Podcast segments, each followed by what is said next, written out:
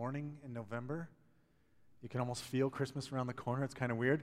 For those of you who don't know me or haven't met me yet, I am Jim Oakley. I was formerly the youth pastor at Hope Evangelical Free Church in Roscoe, Illinois, and uh, now I am on the search and attending here. I've been here for the last couple months, and you guys don't know how blessed you are to have this awesome church and have an awesome pastor like Pastor Adam.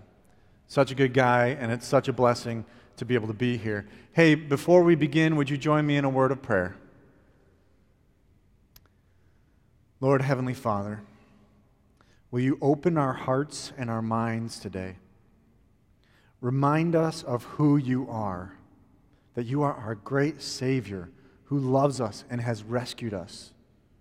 And remind us of whose we are that we belong to you, that you ransomed us and bought us from slavery to sin. God, will you challenge us today with your word? And will you speak clearly through your servant today? Thank you, Jesus, for this time. Be honored and be glorified in it. We pray in the precious name of Jesus. And all God's people said, Amen. Amen. Hey, if you have your Bibles or devices with you, uh, please turn to Ephesians chapter 4. We're looking in verse 17 through 24. That's Ephesians chapter 4, verses 17 through 24. And uh, I'll be reading out of the English Standard Version. Uh, so if it sounds a little bit different from yours, that's okay. It's still the same Word of God picking up in verse 17 of chapter 4, says, Now this I say and testify in the Lord, that you must no longer walk as the Gentiles do, in the futility of their minds. They are darkened in their understanding, alienated from the life of God because of the ignorance that is in them due to their hardness of heart. They have become callous and have given themselves up to sensuality greedy to practice every kind of impurity. But that is not the way you learned Christ. Assuming that you have heard about him and were taught in him as the truth is in Jesus. To put off your old self, which belongs to your former na- manner of life and is corrupt through deceitful desires, and to be renewed in the spirit of your minds and to put on the new self, created after the likeness of God in true righteousness and holiness. Before we really dive into all that that passage has for us this morning, I want you to think back and try to remember, if you can, when you were in junior high. Do you remember it? Do you remember the different styles that you tested out, trying to figure out where you fit in, how you fit in? And maybe it was different styles of music or different styles of dress or hairstyles. I remember very clearly in junior high, the coolest thing in our school was to be a skater. And so you wanted to dress like a skater, even if you had little to no skating skills, which was me. Uh, and yet, uh, in my very small rebellion, um, I grew my hair down long in front of my eyes and had, for some reason, a wall of spikes on the side of my head. I don't know what inspired me of that, but I am very glad that I don't do that anymore, that I grew out of that. It was my little rebellion because my mother wouldn't let me get the baggy pants and the long shirts that all the other skater kids were wearing. So that was my tiny little rebellion. But you remember what you did? Man, having been a youth pastor for 15 years, I have seen kids go through the phases. I've seen the blue hair phase, the hipster phase, the gangster phase, uh, the rock star phase. Every phase that you can think of, I've seen kids go through it trying to find their identity. And that is one of the key times in our human development that we are searching that out, trying to figure out who am I? What am I here for? Who do I identify with? Where do I belong?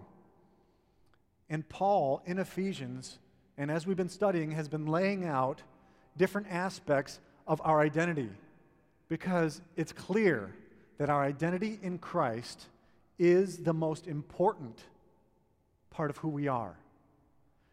In fact, think about that today how much our identity in Christ matters above and beyond our economic identity, our ethnic identity, our sexual identity, above and beyond our economic class, above and beyond everything else. What should identify us above all is who we are in Christ, who God says that we are. And so far in Ephesians, we've looked at several different identities. We've looked at the fact that we've been called holy saints. For some of us, that's hard for us to wrap our minds around. Either we grew up in the Catholic Church, and when we hear saints, we don't understand it. We, we think of really, really holy people who are above and beyond us in our, our level of spirituality.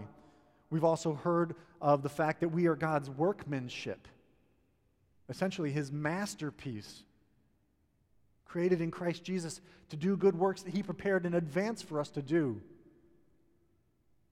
We've heard that we're no longer aliens or strangers, but we are now God's adopted children. We're part of a family. We're part of a bigger body of Christ. And last week we heard that we've been given these gifts to bless and edify and build up the church. And today, today we're talking about the fact that we're new. And how do you live as a new person? The big idea that I want you to come away with today is that when you know who you are, you think differently. You desire different things. And you act differently. We're going to take a look in a mirror. And we got to be honest when we look in this mirror of God's Word here. Eh, what you see might not be all that pleasant. We're going to look at first to how we are apart from Christ. And then we're going to look at how we are in Christ. So let's honestly take a little bit of a look at this. Paul starts off our passage with Now I say this and testify in the Lord that you must no longer walk as Gentiles do in the futility of your minds. Just starting at verse 17 right there, Paul begins saying, I insist in this. It'd be one thing if Paul just said, Hey, this is all coming from me, but he doesn't. He says, I insist in this in the Lord. He's appealing to the authority of God in this situation. It is that serious. He's trying to get across to the Ephesian Christians that they must not walk as the Gentiles do. They must not continue as that. And when he says walking as the Gentiles, you may be sitting there saying, well, who is a Gentile? Traditionally, a Gentile is a person who's not Jewish or in this case, someone who is not Christian. In the Old Testament, the word Gentile uh, in the Hebrew was goyim. And in our passage today, which is in the Greek, Paul uses ta ethne, which sounds a lot like ethnicity, doesn't it? The, what, he's really, what he really translates to is the nations. He's thinking of the various nations out there apart from those who are part of Christ. So, in other words, we can kind of look at it as these are those who have yet to believe, the unbelievers, as I'll be calling them throughout this time here. He says, We must not walk like them. Well, how does an unbeliever walk? I mean, everybody just puts one foot in front of the other, right? Or do they walk like an Egyptian? Sorry. I don't know. I, I don't think there's a, a physical walking that he's talking about here. He's not talking about that. He's talking about a spiritual reality, a lifestyle that essentially is saying, God, I don't want you in my life. I'd rather do what I want to do when I want to do it. I don't need you. I don't care about you. I don't want to, I don't want to put forward the effort to know you, and I don't care to obey you. Nor will I love the things that you love or do the things you ask me to do. It's that kind of lifestyle that the Ephesian believers would be familiar with as former unbelievers growing up as Gentiles in a Gentile culture that had many different religions but did not honor Christ. Maybe you were like me, and maybe you were raised in a Christian home. It, was an incredible blessing for me. I accepted Jesus when I was really little, about every time when they offered the opportunity in VBS. I would be down there praying that Jesus would come into my life. I didn't fully understand what it meant for the longest time. But I, I, know that when I read through this description, sometimes I would look at myself, the description we're about to get into, and I would say, I don't really think that's me so much because I've been a pretty good boy most of my life.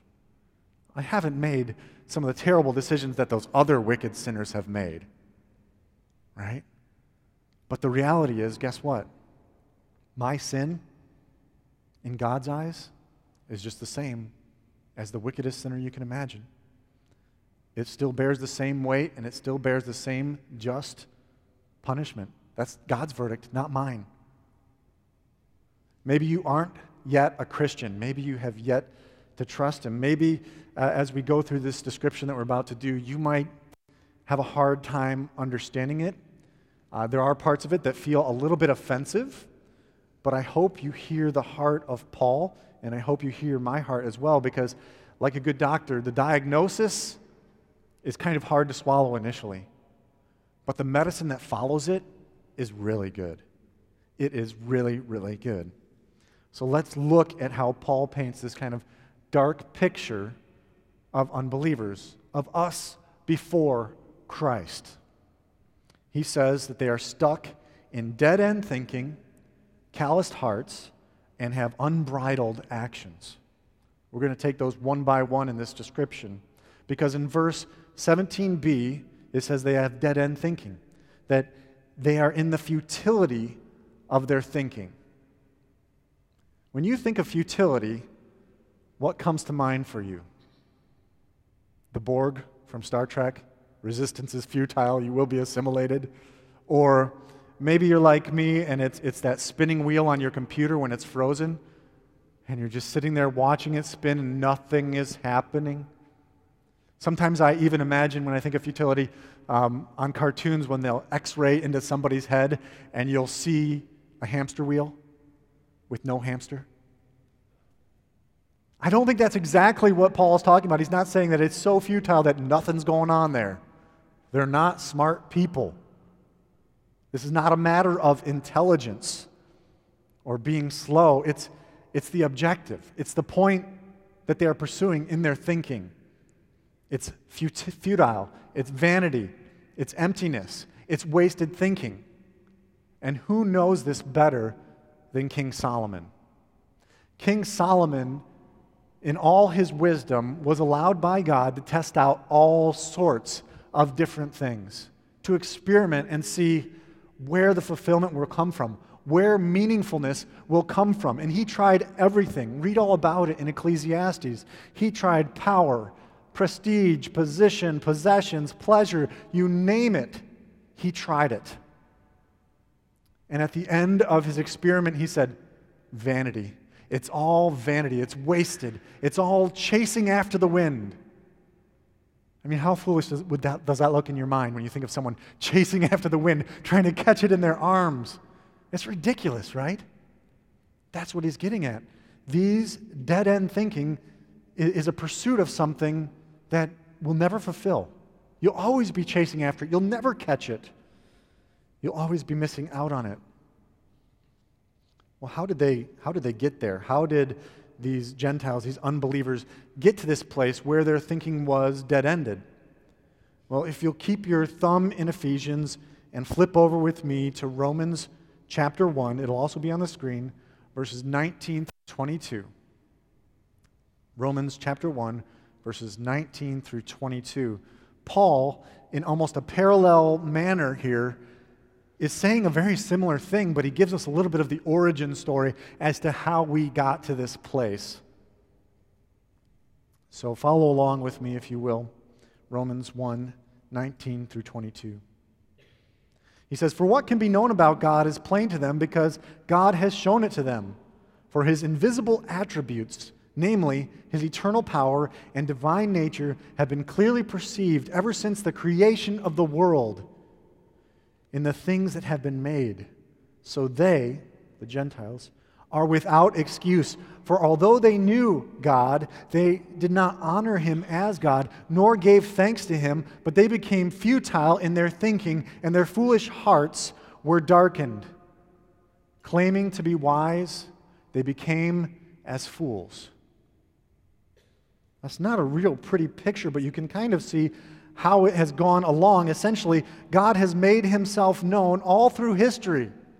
And yet, like little children, so many of us in our natural spiritual state of sin sit there like little kids, fingers in our ears, eyes closed, la, la, la, la, la, I'm not listening to you, God. And we tune him out because we don't like his reality. We would rather take our reality and substitute it for his because ours is just so much more comfortable. I think Mark Twain said it well when he said, It ain't the parts of the Bible that I can't understand that bother me, it's the parts that I do understand. And I'll say, I'll say it, there are some parts of Scripture that do trouble me. They trouble me because it points out the futility of my thinking, the darkness that has taken root in my heart. It points out things that I'd rather not look at. But that also brings the ring of truth, doesn't it? It proves to me, at least, that the Bible was not written just by a whole bunch of men together trying to make up a nice story for people to feel good. Clearly, it's true because it points out some stuff that, hey, it's difficult to deal with. It stretches us and makes us think. Not only did our thinking reach this dead end where it could pretty much go no further and it would gain no more ground not only did it dead end, but our hearts became darkened as well. At least our understanding became darkened, I should say. In, in Romans, it does say that their foolish hearts were darkened. We'll talk about the heart in just a little bit here. What does it mean that their understanding was darkened? It says it in 1 Corinthians um, chapter 2, I believe. Yep, 1 Corinthians 2, verse 14 that the person without the Spirit does not accept things that come from the Spirit, but considers them foolishness and cannot understand them because they are discerned by the Spirit. You know, there are certain things that we are unable to understand because God has made it so, He has enabled us to comprehend this. And there are some things that we cannot fully comprehend. When we look at the world, we see this lived out. That we are darkened in our understanding to how we engage in the world. Back in Romans chapter 1 again, he says that we're flipping it all on our head. Right? We're worshiping the created things instead of who? The Creator, who is to be praised, right? And that flips everything on its head. Uh, when I was in college, uh, I was part of a Bible study where uh, one day I, I, met a witch. Not like on Bewitched, but she claimed to be a white witch. And we were studying the Gospel of John together, looking at the various I ams of Christ and who he claims to be. And she claimed, um, I think she only came once to this because I think she was a little intimidated by us, but she claimed that she could call on all the elements of nature, the four winds, and the various spirits. But not only that, she could call on all the Catholic saints and Jesus and Mary to do her bidding, to bless other people. And so I was just absolutely puzzled, and I asked her, Why are you turning to these other sources who aren't trustworthy when you could be turning to the one source, Jesus? Instead of going to the created things, go to the Creator. Find out who He is. I said, wouldn't, wouldn't you like to know more about the one who has revealed himself to be God throughout time? God over all, as we just sang a little bit earlier, King of kings and Lord of lords. That is who he is. Why not go to him? I've met many other people who they love worshiping in nature, spending out time, time out in their deer blind or whatever, and saying that they're worshiping God. But it's a God that they don't really know. They're worshiping more or less the created things instead of the source of it all. And because of that, their understanding is darkened. They don't know the hope that they can have in Christ of new life. They don't know the joy that comes along with being forgiven and free. They don't know the love and belonging that comes from being part of the body of Christ. It's kind of funny when you think about it that we live in a society that thinks it is so enlightened, and yet our understanding is darkened. John Calvin, in his commentary on Ephesians, says that they are blind even on the most important subjects. Have you noticed that lately in the media? Important subjects that you'd think these smart people should agree upon, and yet there's such a big chasm fixed between them. Such things that you would think that this is the opposite of love and the value that you're espousing, and you're pursuing this over here when it just doesn't fit together. It's not a cohesive whole. You see, a big part of the problem is shown in verse 18, that second half there, that we are separated from the life of God because of the ignorance that is in them. We've already talked here in previous messages about the fact that we were excluded from Israel in Ephesians chapter 2, verse 12, that we are foreigners to the covenants and prov- uh, promises of God, without hope and without God in the world. We talked about that, that we were outside before He has brought us in. We were alienated, and that's this word separated in the Greek translates very clearly to being alienated. But it wasn't God alienating us so much as us alienating God, turning our backs on Him and saying that we don't need Him. It's kind of like a tree branch who says, You know what, tree? I've got beautiful leaves. I am really strong and full of life. I don't need you. I'm going to jump off from the tree. What happens when they cut himself off from all life, from the flow that comes through the trunk? What happens to that leaf and that branch? It withers and it dies. Friends, that what, that's what sin is saying that you can do life apart from God. When really you're cutting yourself off from the very source of God. And so Paul says this is because of the ignorance that is in them. This ignorance could easily be understood as um, foolishness. Again, it's not a lack of intelligence, right? You can be an intelligent fool, you can be a stupid fool. One way or another, this foolishness is a matter of practically applying truth to our life, of applying the truth of God and understanding that. And this is not an accidental foolishness where, you know, God was handing out brains and we thought he said trains and so we missed ours. It's not that. It's not a, oops, I missed that briefing. I didn't hear about this. It's a willful ignorance that we choose not to pay attention. Unless God should wake us up and call us to Himself, we don't willfully listen to Him. But this is not a total ignorance. God has still put eternity in our hearts. We still have some conception that there's something more to this life out there. And yet we choose ignorance. We choose to ignore it, to be untethered to God's reality. And so, not only are our minds affected, do we find ourselves living in dead end thinking, but we also have calloused hearts. You see, it says in um, verse 18 that it's due to, the cal- due to the hardening of their hearts. That word hardening in Greek could be also translated as calloused. And I think that's a pretty accurate term when you think about it. How do you get a callus? You get a callus from repeated trauma to a particular area, right? As a guitar player, I have calluses on my fingers that I built up over times, and, and I've kind of reached a point where sometimes I don't even know if my fingers are on the strings because I have been doing it for so long, the calluses have built up, and sometimes they get hard and dry and painful sometimes but it's that repeated trauma. And so, what repeated trauma is happening in the hearts of a sinner?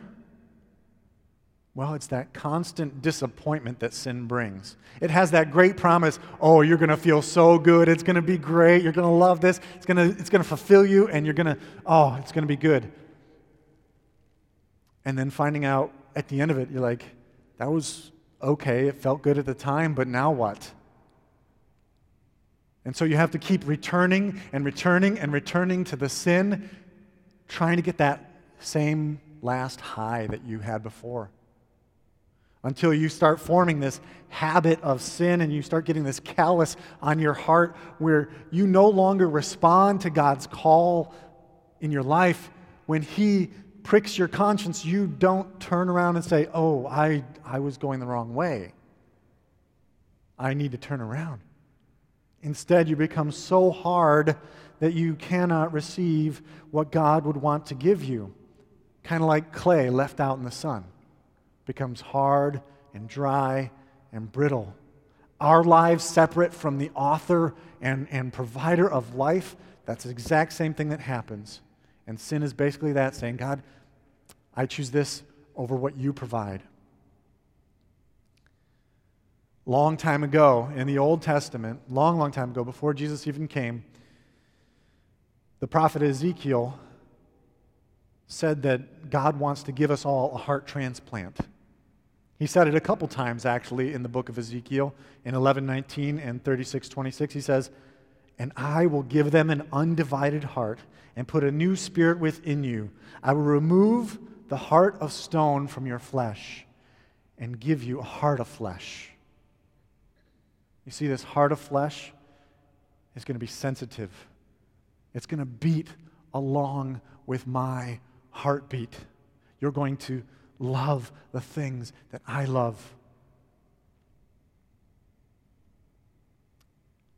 Just in case you think um, the translation of callous undersells the hardness, listen to just how hard of hearts they are. In verse 19, it says, having lost all sensitivity, they've given themselves over to sensuality. Having lost all sensitivity, have you ever lost all sensitivity? Maybe when you lost circulation in a limb and then you're like, I can't feel a thing there. You're not even aware of the pain that is going on anymore. The prophet Jeremiah used a phrase frequently for the Israelites, saying that they didn't even know how to blush. It's kind of a weird phrase, isn't it? That they didn't even know how to blush. They didn't even know how to feel ashamed or embarrassed. You know? When, when they were sinning, they were actually proud of it. They would encourage others in it. They forgot how to blush because their conscience doesn't feel it anymore. They've lost all sensitivity. They've lost the love for God that should be in their hearts, and they become reckless hurting people who hurt other people. You see, apart from the knowledge of the grace of God, that's exactly what happens to us. We naturally become harder. We become desensitized towards the pain in our fellow man. We lose sensitivity towards violence. Our feet run quickly into it, and we especially become hard against God. And so we need to ask God to give us a new heart. Otherwise, we will follow that heart and that darkened thinking into unbridled actions. See, it says they have given themselves over to sensuality as to indulge in every kind of impurity with a continual lust for more. That's the NIV. Sorry for changing versions on you a little bit there, but I, I think it really accurately paints the picture. In, in the ESV, it says they are greedy for all sorts of impurity. But in the NIV, it says that they are in a pursuit with a continual lust for more. They've fully given themselves over to it, choosing it over all, and saying, I am fully in to the sensuality.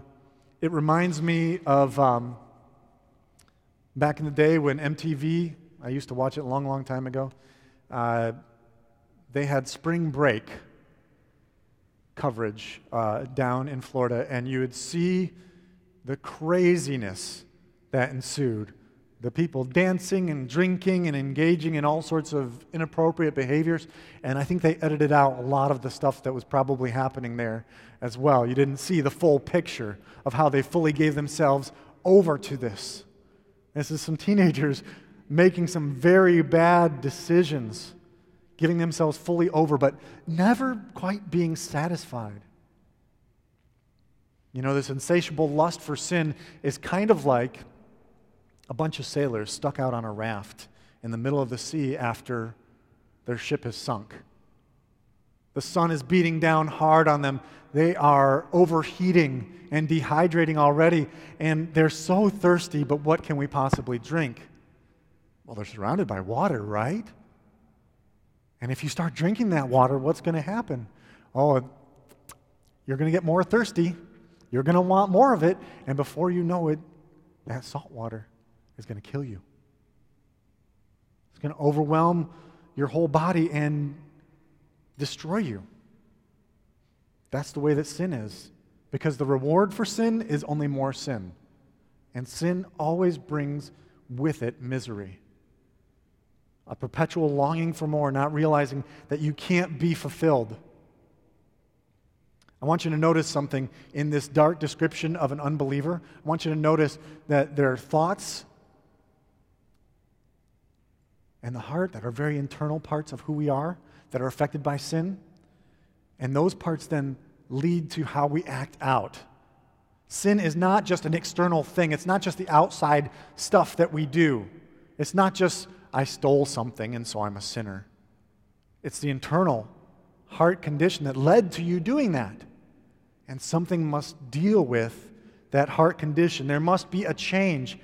As Jesus himself said, You must be born again. You have to have a new start. So, how do we get there? We've seen this negative view of this and the insanity of sin. And Paul would be a very poor teacher if he didn't give us some hope, some form of an alternative for, or a remedy for how we can live. Otherwise, he'd only be a critic. Instead, he reminds us of how to walk knowing who we are. How do we do this? Well, it starts with a new way of thinking. Surprise, surprise. Old way of thinking, new way of thinking. In verse 20, it says, You, however, did not come to learn Christ this way. Or it could be say, You did not come to know Christ in this way. How did you come to Christ? Most likely you heard about him from somebody else. They discipled you they taught you. And that's really what's interesting is the word learn in our passage in the Greek is mathetes, which means disciple. So he says, You were not discipled in this way. You did not come to learn about Jesus in this manner. Surely you heard of him and were taught in him in accordance to the truth that is in Jesus. Paul's not assuming that everybody is in the same place spiritually. He's saying, if indeed you've come to believe in Jesus as your Lord and Savior, then you are different. You've learned this truth. You've learned where to find the truth. And surely you understand the gospel that God loves us and wants to be with us. But our sin separates us from God. And no amount of good works can bring us back to God. But our paying the price for our sins, Christ died for us so that everyone who believes in him will have life eternal. And that life eternal can start now and it'll last forever. That's the gospel in a nutshell. It's so good. And you were taught, with regard to your former way of life, he says, to put off the old self. To consider yourself, he says in other places, dead to sin. That you no longer have anything to do with that sin anymore because you're dead to it because what Jesus did on the cross was in your place. He took your sins on the cross and died for you so that you can be forgiven and free, so that you can be dead to sin, that you no longer have to obey it anymore. You don't have to serve the old master anymore, but you can be new. We have to change our way of thinking about that, don't we? We have to reckon ourselves dead to sin, to continually think this way, to think, I am new in Christ. That is true of you if you are a believer in Him. He's also given us new desires. Consider the fact that we had old, deceitful desires, it says in verse 22. It says, You were taught with your former way of life to put off your old self, which is being corrupted in deceitful desires. That's the NIV. Otherwise, it says, which is corrupt through deceitful desires. We had these old desires that were tearing us down, destroying us. And if you've been a Christian for any period of time, you know that there is a war going on within you sometimes between these corrupt desires and between your new nature. There's this battle that says, I love God and I don't want to sin, but I kind of want to sin. I kind of like that. I, I desire this sin above my desire for God. And yet, when we become Christians, we do desire God more. And that's a big difference between a Christian and a non Christian, friends. A non Christian doesn't really see a need to change, doesn't desire to make war or do battle with their sinful nature. Only someone who's been made alive by God does. And so he starts giving us these new desires. One of my favorite verses in all of Scripture is uh, Psalm 37 4. Delight yourself in the Lord, and He will give you the desires of your heart. I don't know if you ever thought about this, but it's kind of a circular thing. The more you delight in God, the more you desire Him. And so when He gives you the desire of your heart, what does He give you? Him. More of Him. Isn't that great? The more you delight in the Lord, the more the Lord gives you of Him the more of his presence, his comfort, his love, the more he gives. And he loves to do that. He will not turn away anyone who is seeking him. Anyone who draws near to him, he will draw near to. And that's a good thing. He gives us these new desires and a new attitude. In verse 23, it says, um, We were being corrupted in our old desires, in verse 21, and we are being made new in the attitude of our minds. When he says attitude of our minds, he uses an interesting word for almost the spirit, the inner man, the inner person of who we are. You see, Christians, I, I know this to be true. I've seen it time and time again. When you acknowledge that you're a sinner, you have to humble yourself before God and I've seen it in new believers. It's a beautiful thing where they are so excited and so in love with God, and they see Him as so desirable. They look at all their other sin and all the other attitudes that they had, and, and they don't want any part of it anymore. They turn away from it.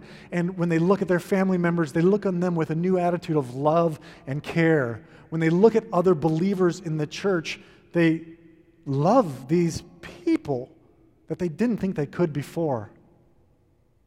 Their hearts are transformed. Their attitude is different, and they have now a tender attitude towards God. If He should point out anything that needs work, they're like, okay, Lord, whatever you want, I want what you want. That's a heart surrendered to God. And finally, they have a new purpose. In verse 24, it says that we're supposed to put on the new self which is being renewed, being created to be like God in righteousness and holiness. Um, when you think about the purpose that people pursue in life, sometimes we are chasing after all those identities that I mentioned before. We're looking at our job to define us, our possessions or our relationships to define us. But what defines us most is what God says our purpose is.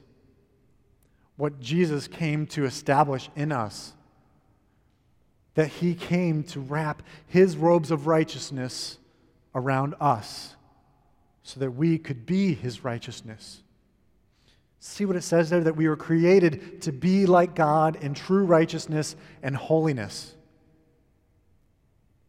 That's our purpose, to be like God in true righteousness and holiness. It's kind of funny, isn't it, that ever since Genesis, when Adam and Eve were tempted by that serpent to be like God, They didn't know that God's desire was for them to be like Him too. That was His desire and His longing. It's just in what way? He wanted them to be like Him, to accurately reflect Him, to image Him in this world, to represent Him in holiness and purity. Think about that.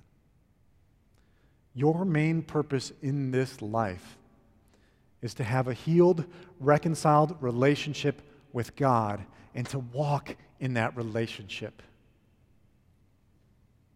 I've been a Christian for a long time, and it still takes me a little bit to remember that, to remember that this is my purpose. And today, every day, I have to choose to walk with Jesus, to walk in this. And I know I'm not walking alone. I know I'm walking with a bunch of believers, that we are together in this. But here's the truth again the big idea is that when you know who you are, you do think differently. You desire different things, and you act differently. When rubber meets road, you may ask, well, how do I, how do I practically live this out? How do I walk this day by day? Well, I couldn't help but think of that movie, What About Bob? If you've heard of it or seen it, it's pretty funny. It's a Bill Murray movie where he plays a um, mental patient who has a lot of anxieties. And his counselor encourages him to just take baby steps. Just baby steps.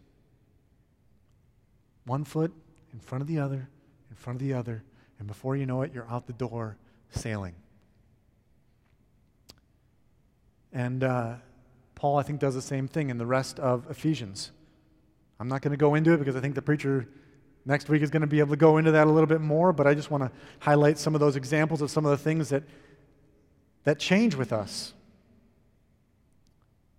Throughout the rest of Ephesians, he says, You no longer lie. You put off lying and you speak the truth in love. You deal rightly with your anger. You don't let it overtake you. You don't let the sun go down on your anger. You no longer steal. You encourage one another. Uh, and on and on he continues with a definition of what it means to live like a new person. You see, friends, if you are a believer in Christ, you are not who you once were. That picture that we painted in the beginning doesn't have to be you now. It can be a simple thing as even in this time, to place your trust in Jesus Christ as your Lord and Savior. That He is the rightful King of your life, and that He is the one who is here to rescue. He has taken your place in the punishment that your sins deserve on the cross. And if that's a desire that you have in your heart, then I'm going to encourage you to pray with me in just a minute. But if you have trusted Christ, friends, we need prayer because we need help in walking out this identity, don't we? In no longer walking like the Gentiles. So, will you pray with me?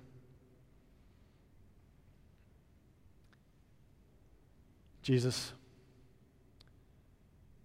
we can't help but look at the wicked position that we were in before.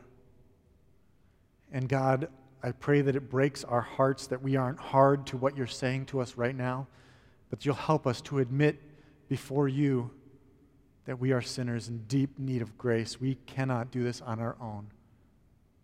I thank you, Jesus, that you took our place on the cross and paid the price for our sins so that we could be in a restored relationship with you. God, let that relationship begin today for those here who have yet to trust you. And God, for those of us who've been walking with you for some time, make it real to us today.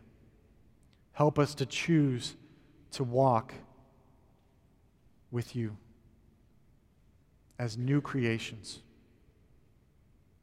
Thank you for your awesome love, Jesus. We love you and we praise you. And all God's people said, Amen. Thank you guys for your time.